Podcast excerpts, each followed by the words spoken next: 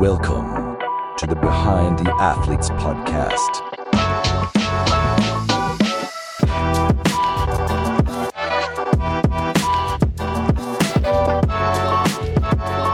Guten Morgen und herzlich willkommen zum Behind the Athletes Podcast hier Montag, der 29. Januar 2024. Heute geht es los in die Woche mit dem Weekly Sports Business Briefing, in dem wir euch kurz und knapp in 10 bis 15 Minuten die unserer Meinung nach interessantesten aktuellen Sports Business News und Stories darstellen, einordnen und ein paar Talking Points für die Woche an die Hand geben. Mein Name ist Marc Hartmann und ich bin hier mit meinem Co-Host Moritz Gessel. Moin Moritz. Guten Morgen, genau. Wie immer montags unser Sports Business Brief, mittwochs kommt dann unser Interview-Podcast und wie gesagt, bei Feedback wie immer gerne bei uns melden. Kontaktdaten sind in den Show Notes und genauso wie alle Artikel zu den Themen, die wir hier besprechen. Super, let's go. Wir starten heute in Deutschland ähm, mit der Baller League, die eine neue Fußballliga ist, die initiiert wurde von Thomas de Boer und Felix Stark als Gründern und äh, zusammen mit Mats Hummels und Lukas Podolski ähm, sind aber auch viele andere Bundesligaspieler dabei. Worum geht's da? Das ist eine Liga, die findet statt von Januar bis April. Eine Hallenfußball-Kleinfeldliga, 6 gegen 6, zweimal 15 Minuten Spielzeit. Sehr viele innovative Elemente. Es gibt Game-Changer-Karten, Regeln, wo man in den letzten drei Minuten mit weniger Spielern nur bestimmte Art von Tore schießen und so weiter spielen kann. Ähm, es sind neben den Profifußballern auch viele Streamer, Künstler und Comedians dabei. Ähm, wir haben von den Streamern sicherlich mit am bekanntesten Montana Black, Trimax und Knossi. Also das ist schon ein super, super Line-up von der Streamer-Seite. Und bei den Fußballern äh, eben Hummels, Podolski, Kramer, Max Kruse, der so ein bisschen in der Mischung ist zwischen Streamer und Fußballer mittlerweile. Und ähm, genau, das wird in der an einer Halle immer gespielt in äh, Köln-Ossendorf in der Motorworld. Das Finale im April, die Final Four, das sind dann die besten Teams ähm, von den ähm, von den ganzen Teams, die jetzt in den nächsten zwölf Spieltagen gegeneinander spielen. Die besten vier werden ein Final Four spielen. Ähm, es ist noch nicht bekannt gegeben, wo das sein wird. Äh, wir gehen aber davon aus, äh, dass das auch im NRW irgendwo sein wird und Gerüchte besagen, dass es tatsächlich eventuell ähm, auch Schalke auf Schalke sein kann. Ähm, das ist aber noch nichts, noch nichts announced. Sehr, sehr spannend finde ich ähm, die Qualität des Fußballs. Das sind viele Ex-Profis dabei, aber eben auch Amateure aus der dritten, vierten Liga, fünfte Liga. Und die Qualität war schon durchaus sehr, sehr hoch. Man hat schon teilweise gesehen, dass die Ex-Profis dann äh, führend waren. Da waren äh, einige dabei, ähm, wie Patrick Ebert, Misimovic, ähm, und ähm, genau, das ist schon, ist schon spannend. Und ähm, genau, man sollte das auf jeden Fall mal bei Twitch sich anschauen. Das hat da ungefähr eine Million äh, Streams und äh, ähm, ist auf jeden Fall sehr, sehr sehenswert. Ähm, ich war ja auch vor Ort und es war eine tolle Energie in der Halle. Und ähm, ja, sehr, sehr beeindruckend von, von äh, Thomas und, und Felix, wie sie da in sechs Monaten äh, so ein Produkt auf die Beine gestellt haben. Da ist ein großer Hype um das Thema, das muss man auch sagen. Es gibt in Spanien die Kings League packen wir auch noch einen Link in die Show Notes. Ähm, das ist das Vorbild so ein bisschen wahrscheinlich, auch wenn es die beiden wahrscheinlich so nicht sagen würden. Und ähm, die hat sehr viel Sponsoren-Revenue in, in Spanien schon gemacht. Das war eine große Story und das scheint Thomas und Felix auch in Deutschland äh, hinbekommen zu haben. Also man spricht davon allein Xing als einer der Hauptsponsoren, äh, ja, mindestens fünf Millionen. Äh, manche Quellen sagen auch wesentlich mehr. Ähm, das ist, glaube ich, nicht klar bekannt. Und ähm, also sehr spart, sehr starke Umsetzungsstärke, Mut und äh, ja, wirklich tolle Gründer, tolles Team und wir beobachten das weiter und gucken dann im September, wie es mit der Icon League von Toni Kroos und, und Eli Nerich weitergeht. Und ähm, genau, Let's go to the next topic. Sehr spannend. Genau, wir machen, gehen weiter in die Medienrechte. Und zwar hat Netflix einen Deal mit der WWE ausgehandelt. Die WWE, für alle, die es nicht kennen, ist die Firma hinter allen Wrestling-Sachen. Also diesem Schauspiel, wo wir alle dachten mit zwölf Jahren, dass es äh, tatsächlich, äh, tatsächlich passiert, dass da Leute aus zehn Metern gefühlt aufeinander draufspringen.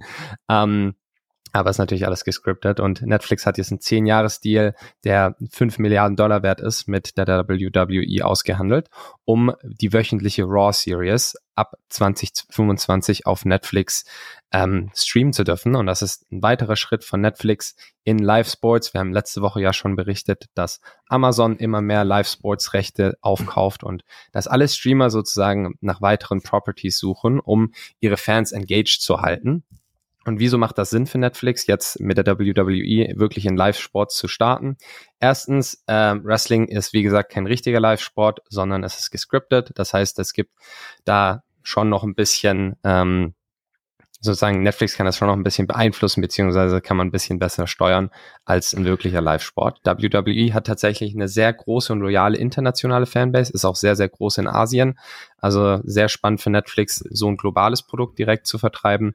Und die Raw Series ist eine wöchentliche Series. Es ist ein wöchentliches Event, was natürlich super ist für Netflix, weil einer der größten Themen bei diesen Streamern ist, Churn zu reduzieren. Und wenn du dann ein wöchentliches Event hast, ist es natürlich sehr schwierig, da zu kündigen, wenn du das jede Woche angucken willst. Ja. Und wieso macht, da, wieso macht das jetzt Sinn für Netflix? Weil Netflix hat ja die längste Zeit äh, gesagt, Live-Sports macht eigentlich keinen Sinn für sie. Und das, das relativ einfach. Netflix hat Werbung eingeführt. Netflix hat, Netflix hat Ads eingeführt und Live Sports ist ein riesen Ding für äh, Advertiser und die meisten Werbe oder die meisten Einnahmen bei Live Sports wird, werden auch durch Werbung gefahren. Und das heißt, da Netflix jetzt ein Ad hier hat, da Netflix jetzt Werbung macht, macht es auch super Sinn, weiter in Live Sports zu gehen, weil sie dadurch sich viel besser monetarisieren können und einen komplett neuen Revenue Stream aufbauen können. Ja, das ist ja generell dieser, dieser Theme äh, bei den ganzen Thema Sportrechten, dass die ja vor 15, 20 Jahren halt noch an die Fernsehsender, die wir so kennen, äh, vergeben wurden, aber die haben dann eigentlich nur das Business Model, dass sie Summe X, sie zahlen 100 Geldeinheiten für die für den für den für den Sport und dann kriegen sie Werbeeinnahmen zurück und können vielleicht noch ein bisschen argumentieren, dass man ihren Sender mehr guckt, aber da wissen die Leute auch, da ist man schnell hat man schnell weggeklickt und die Streamer oder ähm, die, die Digitalfirmen, sei es Amazon, sei es Apple und so weiter, die haben natürlich noch ganz andere Monetisierungsmöglichkeiten. Äh, und äh, ähm, Amazon hat zum Beispiel dieses Jahr ja einen äh, fand ich total spannend, ein Black Friday-Spiel, das erste Black Friday-Spiel auch ähm, übertragen von der NFL. Ja. Und da war die ganz klare auch Aussage von denen, dass sie damit schaffen, die Leute an einem Tag, wo eben sehr viel gekauft wird, noch mal länger auf ihrer Plattform zu halten. Und damit haben die natürlich einen ganz anderen Business Case. Das ist schon äh, extrem ja. spannend. Das passt so ein bisschen, ähm, wenn ich weitergehen darf, Moritz. Natürlich. Ja, ähm, zu ESPN. Ähm, ESPN ist das große Sportnetzwerk, äh, Sportfernsehsender in den USA. Und ähm, äh, da sind sehr, sehr spannende Zahlen rausgekommen. Und zwar ähm, wusste man nie, wie viel ESPN eigentlich verdient, weil die Teil von Disney sind. Und ähm, jetzt sind da Zahlen veröffentlicht worden, ähm, dass ESPN sehr, sehr profitabel ist. Und zwar bei einem Umsatz von 16 Milliarden machen sie drei Milliarden Dollar Gewinn. Hatte man so eigentlich nicht erwartet. Die Bewertung wird irgendwo zwischen 25 und 27 Milliarden taxiert. Disney besitzt 80 Prozent der Anteile. Und äh, die überlegen jetzt irgendwo zwischen 10 und 20 Prozent zu verkaufen. Da würde man fragen, warum verkaufen die das, wenn das so gigantisch läuft? Ja, das läuft es, aber das ist eben noch, äh, und deswegen passt das auch in die Theme von diesem ganzen äh, Sportrechte-Thema. Ähm, die sind aber eben noch sehr analog unterwegs im klassischen Fernsehen und da gehen die, gehen die, äh, gehen die äh, Abozahlen und so weiter schon zurück. Die haben kein gutes äh, Produkt wie zum Beispiel die NFL oder andere oder digitales Produkt wie The Zone, um, um Sport zu übertragen. Und ähm, deswegen ist die Überlegung, einen Partner reinzunehmen. Und dieser Partner ist eben nicht irgendeine Private Equity Gesellschaft, sondern ähm, scheint tatsächlich die NFL beziehungsweise die NFL zusammen mit der NBA zu sein. Das heißt, zwei Sportligen, die sich an dem absoluten, ja, äh, ähm, absoluten äh, Marktführer im, im, in der Sportübertragung beteiligen. Und das ist aus verschiedener Hinsicht ähm, eben sehr, sehr spannend. Also zum einen ähm, zeigt das, dass ESPN quasi jetzt schon sieht, okay, und bei uns läuft's gut, aber wir müssen jetzt ähm, irgendwie jemanden dazu bekommen. Die NFL hat mit ihren ganzen Eigenproduktionen und ihrer Art, wie sie das überträgt, das haben wir auch im Podcast jetzt letzten Mittwoch mit äh, Alexander Steinfort auch besprochen, wie, wie gut die NFL ihre Medienthemen äh, im Griff hat. Und das ist eine spannende Kombination. Es gibt noch nicht viele Details. Die NFL scheint da ähm, schon einen Brief geschrieben zu haben an ihre Owner und an die Spieler. Und ja, das scheint heiß zu sein. Genauere Details haben wir noch nicht, was die genau einbringen, wie genau die Economics sind. Ähm, aber wir bleiben da auf jeden Fall dran. Ja, sehr spannend, wie dann sozusagen die NFL sich weiter vertikal integriert, von irgendwie, sie produzieren die Spiele hin zu, sie äh, vertreiben sie dann auch und ähm, haben dann sozusagen auch den direkten Access zum Kunden. Also sehr spannendes Thema.